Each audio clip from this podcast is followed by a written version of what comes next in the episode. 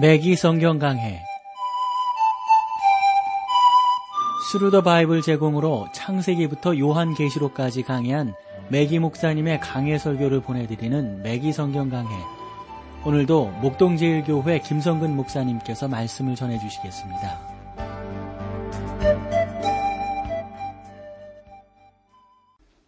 예수님 여러분 안녕하셨습니까? 매기 성경 강해 자 다니엘서 여러분들 오늘 아, 마지막 시간으로 모시겠어요. 29번째 시간이 되겠네요. 12장인데요. 12장에 또 총 주제가 있다면 대환란입니다. 그리고 구약의 성도와 죄인들의 부활을 상징하고 있고요. 마지막 때까지 예언을 봉함, 그리고 멸망에 가증한 것들을 설명해 주고 있습니다. 12장은 10장에서 시작된 환상의 결론이라고 볼 수가 있습니다. 이것은 모두가 하나님의 하나의 환상으로 그것에 관한 모든 사실이 마치 그 조각, 그 퍼즐 맞추는 것처럼 딱 들어맞게 되는 것을 볼 수가 있죠. 문제는 사람들이 본 예언을 여기저기에서 꿰어 맞춰 자기들의 구미에 맞게 해석하기 때문에 잘못 해석이 되어지지 성경이 말씀하는 대로 그대로 꿰어 맞추면 크게 어, 우리 가운데 세상을 밝혀보는 눈이 띄어지게 되고 하나님의 은혜를 소망하며 나아가게 되는 겁니다. 우리는 이것들이 모두 하나의 환상으로 이것에 대해서 다니엘이 다음과 같이 말한 사실을 기억해야 합니다. 다니엘서 10장 14절에 이제 내가 말일에 내 백성에 당한 일을 내게 깨닫게 하려 왔노라. 대저 이 이상은 오래 후의 일이니라. 그래서 우리는 이 다니엘서 10장 14절을 통해서 세 가지 중요한 사실들을 유의해야 되는데 거기에 내 백성 이것은 땅 위에 있는 교회가 휴고된 후에 이스라엘 민족에 관한 것을 의미한다는 사실이고요. 말일이라는 표현이 또 나와 있죠. 이것은 구약의 말일은 우리 주 예수 그리스도께서 대환란기라 부르시고 다니엘이 다니엘의 그 70일에 해당되는 마지막 때를 말한다라고 보시면 됩니다. 그리고 세 번째로 주목해야 될 표현은 대저 이 이상은 오랜 후의 일이다 하는 건데요. 이러한 예언이 성취되는 말일이 도래하기까지는 오랜 시간이 걸리게 될 것이라는 뜻이죠. 다니엘에게 이러한 환상이 임한 지 시간이 많이 지났습니다. 사실이지 적어도 2500년 이상의, 이상의 어, 세월이 흘렀죠. 지금 이러한 시기가 이미 시작되었는지에 대해서 우리는 결코 알 수가 없습니다. 먼저 교회가 지상에서 옮겨지는 휴고가 있을 것이라고 말씀하셨고요.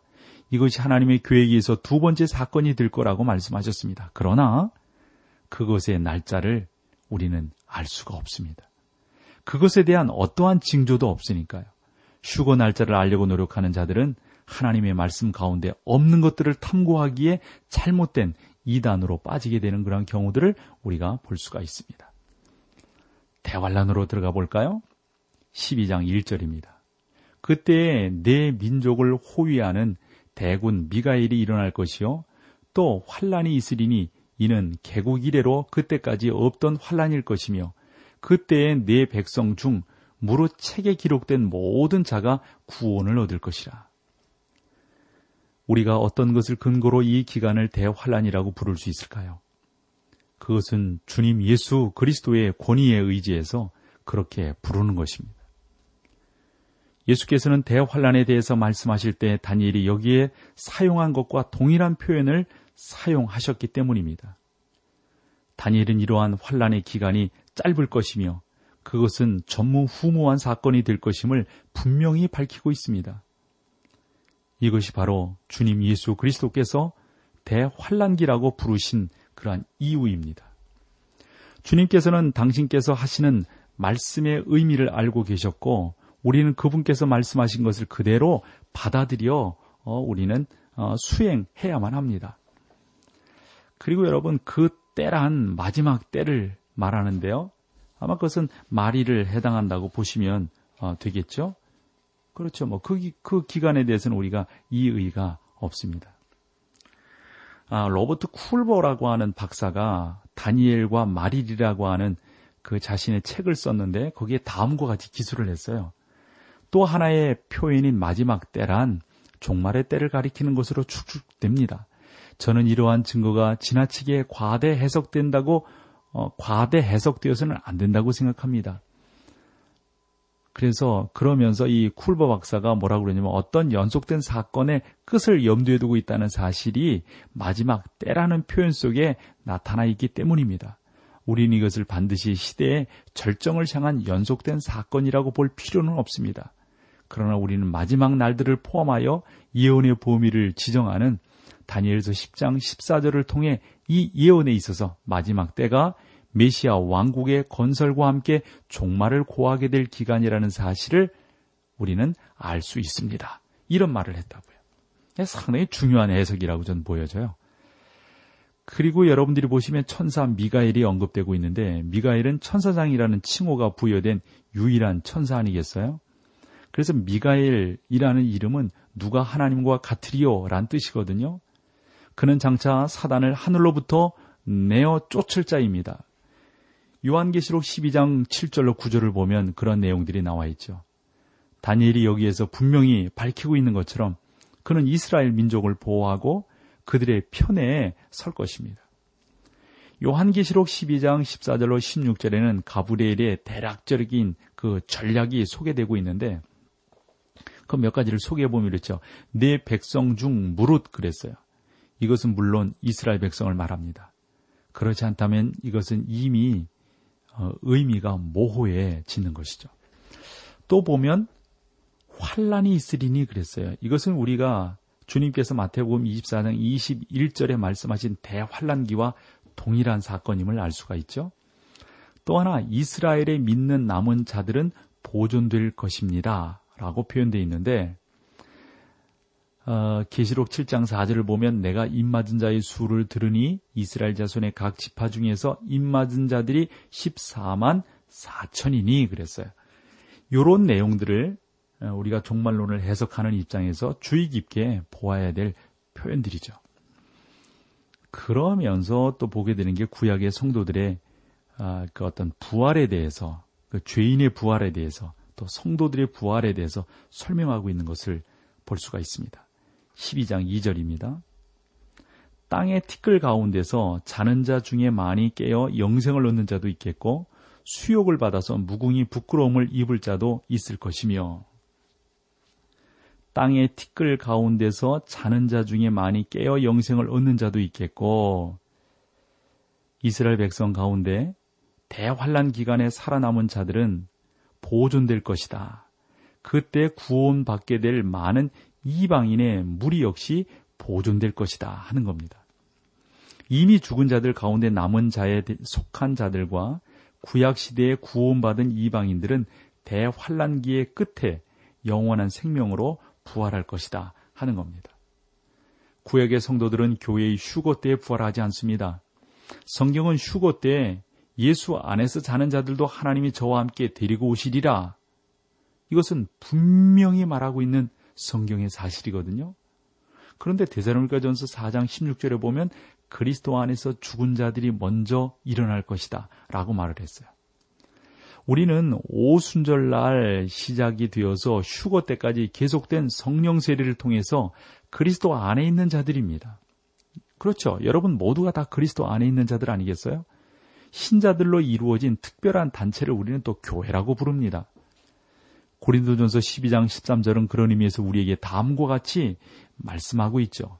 몸은 하나인데 많은 지체가 있고 몸의 지체가 많으나 한 몸인과 같이 그리스도도 그러하니라.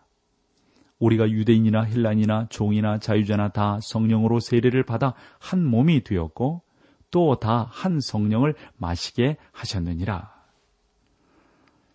예수님께서는 이스라엘 백성 가운데 속한 당신의 제자들에게 성령 세례를 받고 신자들로 이루어진 몸인 교회의 지체이어야 할 것을 말씀하셨어요.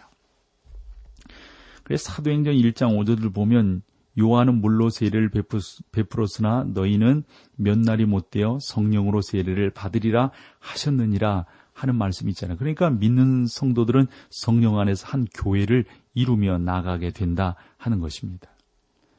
교회가 세상에서 들림받을 때 구약의 성도들은 아직 부활하지 않을 것입니다. 이유가 무엇일까요? 그것은 왕국에 들어가는 때가 그리스도께서 땅 위에 당신의 나라를 세우기 위해 오시는 대환란 기간의 끝이기 때문입니다. 그 후 구약의 성도들이 부활할 것입니다. 그때 아브라함과 이삭과 야곱도 부활하여 땅 위에 세워진 그 나라에 들어가게 될 것이죠. 그러나 만약에 그들이 교회의 휴고 때에 부활한다면 7년 동안을 더 기다려야 할 것입니다. 이렇게 될 경우 저는 그것이 다소 따분한 일이라고 생각을 합니다. 성경은 그들이 대환란기의 끝에 부활하게 되리라는 것을 분명히 밝히고 있습니다. 수욕을 받아서 무궁히 부끄러움을 입을 자도 있을 것이며 이것은 천년 왕국기의 끝에 백보자 심판을 위해 부활하게 될 구약의 멸망받은 자들을 가리키는 그러한 말씀입니다. 요한계시록 20장 11절로 15절을 참고하시면 되겠습니다.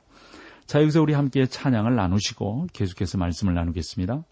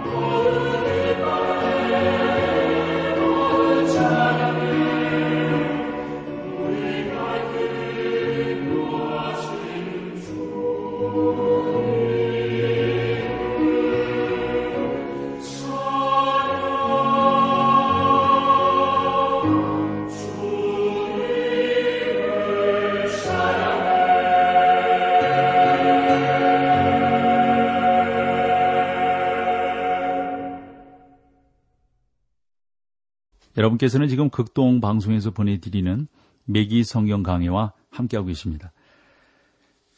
이제 2장, 아, 12장 4절부터 보면 마지막 때의 예언을 봉함에 대해서 설명하고 있는데 4절을 볼게요. 다니엘아, 마지막 때까지 이 말을 간수하고 이 글을 봉함하라. 많은 사람이 빨리 왕래하며 지식이 더하리라. 예언들은 마지막 때까지 봉해져야 한다 하는 것이죠. 이것은 세상의 마지막 때를 의미하는 것이 아니라 다니엘서에 언급되어 있는 70일의 정한 기간을 말하고 있다고 볼 수 있습니다. 우리가 이 기간, 바로 직전에 중간기에 살고 있다는 사실을 고려할 때 그것에 대해 과연 우리가 얼마나 많은 것들을 이해하고 있는지 한 번 더 생각해 보게 됩니다.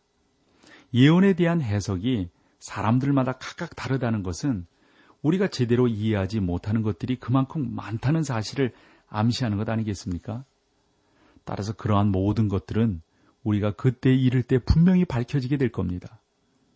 이것이 바로 우리가 한 가지 사실을 눈여겨 보아야 할 이유가 되는 거죠. 그래서 바울은 디도에게 보낸 편지 2장 13절에서 뭐라고 그랬어요? 복스러운 소망과 우리의 크신 하나님 구주 예수 그리스도의 영광이 나타나심을 기다리게 하셨느니라. 많은 사람들이 빨리 왕래하며 사절에 그렇게 기록되고 있는데 저는 이것이 성경의 예언에 대해 연구하기 위해 성경의 이곳저곳을 탐구한다고 하는 것을 의미한다. 이렇게 저는 믿고 싶습니다. 사실 우리에게는 예언에 대한 철저한 연구가 필요합니다. 오늘날 많은 학자들에 의해서 과거 소홀히 했던 예언에 대한 활발한 연구가 진행되고 있죠. 기독교 역사에 있어 각 시기마다 교회에 대한 각기 다른 교리가 연구되고 개발되어져 왔습니다. 기독교 역사의 초기에는 성경의 영감에 대한 교리가 매우 잘 확립되었죠. 그리스도의 신성과 구속에 관한 교리도 마찬가지입니다. 역사적으로 그 밖에 다른 많은 교, 교리들이 발전되어져 왔습니다. 저는 오늘날 과거 어느 때보다도 예언서에 대한 활발한 연구가 진행되고 있다고 믿습니다. 지식이 더하리라. 저는 이것이 예언에 대한 지식을 의미한다고 생각합니다. 물론 오늘날 모든 분야의 지식이 증가되고 있지만 이것은 주로 예언에 대한 연구를 말하고 있는 겁니다. 12장 5절로 7절을 보겠습니다. 나 다니엘이 본즉 다른 두 사람이 있어 하나는 강 이편 언덕에 섰고 하나는 강 저편 언덕에 섰더니 그 중에 하나가 세마포 옷을 입은 자 곧 강물 위에 있는 자에게 이르되 이 기사의 끝이 어느 때까지냐 하기로 내가 들은즉 그 세마포 옷을 입고 강물 위에 있는 자가 그 좌우 손을 들어 하늘을 향하여 영생하시는 자를 가리켜 맹세하여 가로되 반드시 한때 두 때 반때를 지나서 성도의 권세가 다 깨어지기까지니 그렇게 되면 이 모든 일이 다 끝나리라 하더라. 본절들은 우리에게 다니엘서 10장의 서두에 대한 환상을 재현해서 보게끔 하고 있네요. 보니까 세마포 옷을 입은 자 그랬어요. 이 세마포 옷을 입은 자 앞에서 성육신하신 그리스도를 의미한다는 말씀을 여러분들이 아, 알고 계시죠? 여기는 다른 두 사람이 그리스도와 함께 있습니다. 한 사람은 티그리스강 이편 언덕에 그리고 다른 한 사람은 건너편 언덕에 서 있죠. 혹 여러분은 이것이 얼마나 오랫동안 계속될 것인지에 대해서 궁금하게 생각할 것입니다. 예수님께서는 그것이 다니엘이 말한 70일의 후반부인 3년 만이 될 것이라는 것을 분명히 말씀하고 있습니다. 성도의 권세가 다 깨어지기까지니 그랬는데 이것은 이해가 다소 어려운 구절이죠.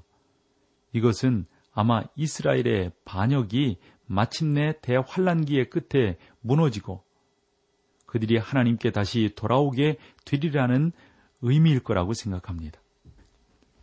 8절을 보실까요? 내가 아, 듣고도 깨닫지 못할지니 내가 가로되 내 주여 이 모든 일의 결국이 어떠하겠삼나이까? 다니엘은 이러한 장면을 직접 목격한 증언이었음에도 불구하고 자기가 보고 들은 것을 이해하지 못한다라고 지금 말씀드리고 있습니다. 따라서 어리둥절한 다니엘은 자기가 방금 전에 목격한 모든 것들의 결국이 어떻게 될 것인지에 대해서 알기를 원했던 거죠. 구절로 가보세요.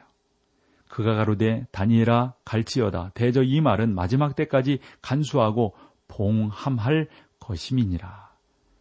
다니엘이 이러한 것들이 마지막 때에 일어날 것이며 그때까지 봉함되어야 한다는 사실을 기억하고 있습니다.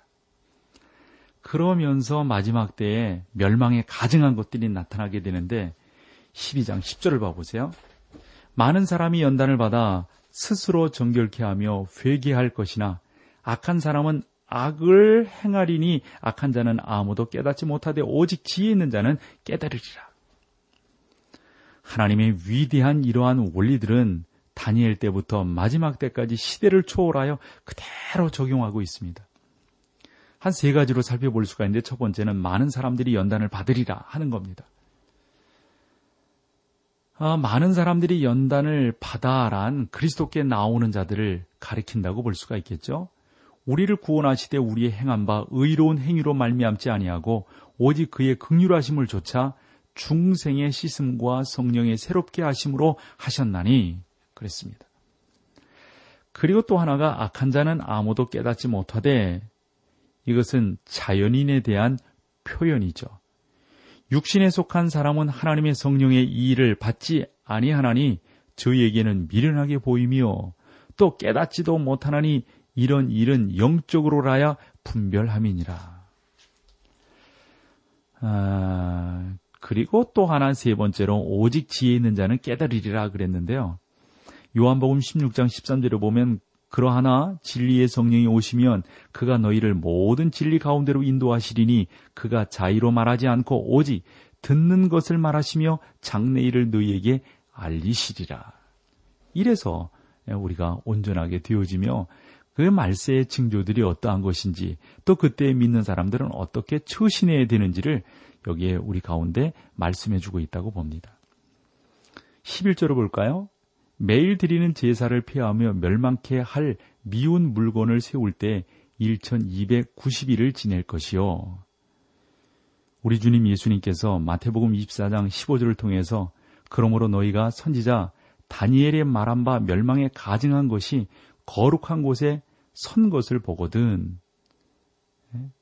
이런 말씀을 하신 것처럼 본절의 중요성은 아무리 강조해도 결코 지나치지 않다고 봅니다. 이것은 남은 자들에게 대환란이 시작되었음을 알리는 표징이 되는 것이죠. 1290일 동안 그 짐승의 우상은 성전에 남아 있을 것입니다. 사실상 이것은 3년 반에서 30일이 초과되는 기간인데 대환란기의 후반부는 1260일이며 이유를 알 수는 없지만 적그리스도의 형상이 적그리스도가 불못에 던진 후 30일 동안 남아있도록 허용될 것이다 하는 겁니다. 12절을 보십시오. 기다려서 1335일까지 이르는 그 사람은 복이 있으리라. 여기서 여러분 기다려서 이르는 그 사람은 복이 있으리라 그랬는데 이런 것 외에 다른 설명이 곁들여지지 않습니다. 또 하나의 날들에 대한 시리즈가 아, 주어지고 있는데요. 아무도 이것의 의미를 해석할 수 없다고 봅니다. 이것은 마지막 때까지 봉함될 것이라는 사실입니다. 저는 우리가 종종 하나님께 실제 우리에게 허락하신 것보다 더 많은 것들을 알려고 한다는 생각을 합니다. 그렇게 되니까 신앙생활이 힘들어지는 경우이죠. 성경이 알게 하신 것만 알면 되는 거죠. 거기까지만 가면 되는 거죠. 다니엘서 12장 13절입니다. 너는 가서 마지막을 기다리라. 이는 네가 평안히 쉬었다가 끝날에는 내 입을 어, 내 업을 누릴 것임이니라 그랬어요. 다니엘은 주님 예수님께서 시몬 베드로에게 말씀하신 것처럼 자기가 어, 죽게 될 것이라는 말을 듣습니다. 다니엘은 그리스도의 재림 때까지 살지 못하지만 죽은 자들로부터 부활해서 천년 왕국에 들어가게 될 겁니다. 내 업은 그랬어요. 다니엘이 천년 왕국이 시작될 때 구약의 성도들과 함께 부활하게 될 것을 의미하는 것입니다. 끝날 이것은 우리가 그리스도의 왕국에 들어갈 때를 가리킵니다. 사랑하는 우리 매기 성경강의 애청자 여러분, 이것이 바로 예수님께서 당신의 나라를 세우시기 위해 이 땅에 오실 우리 앞에 예비된 미래라고 하는 사실입니다. 따라서 이것은 우리가 마음 가운데 간직해야 할 소망이 되기도 하는 겁니다. 그래서 우리가 어떻게 이 말세지마를 살아가야 될 것인가? 지혜로운 성도들이 되셔서 믿음으로 승리하는 우리 모두가 다 되기를 소망합니다. 자, 오늘 여기까지 하죠. 맥기 성경 강해에 함께 해주신 여러분들께 감사를 드립니다. 다음 시간에 또 다른 주제를 가지고 여러분을 찾아뵙겠습니다. 고맙습니다. 맥기 성경 강해 지금까지 Thru the Bible 제공으로 창세기부터 요한계시록까지 강해한 매기 목사님의 강해 설교를 목동제일교회 김성근 목사님께서 전해주셨습니다. 이 시간 방송 들으시고 청취 소감을 보내주신 분께는 나침반 출판사에서 신앙서적을 보내드립니다. 청취 소감을 남겨주실 분들은 극동방송 홈페이지에 매기 성경 강해로 들어오셔서 사연을 남겨주시거나 문자로 참여하실 분들은 한 통에 50원의 유료 문자 샵 1069, 샵 1069번으로 보내주시기 바랍니다. 매기 성경 강해 오늘 순서를 마칩니다.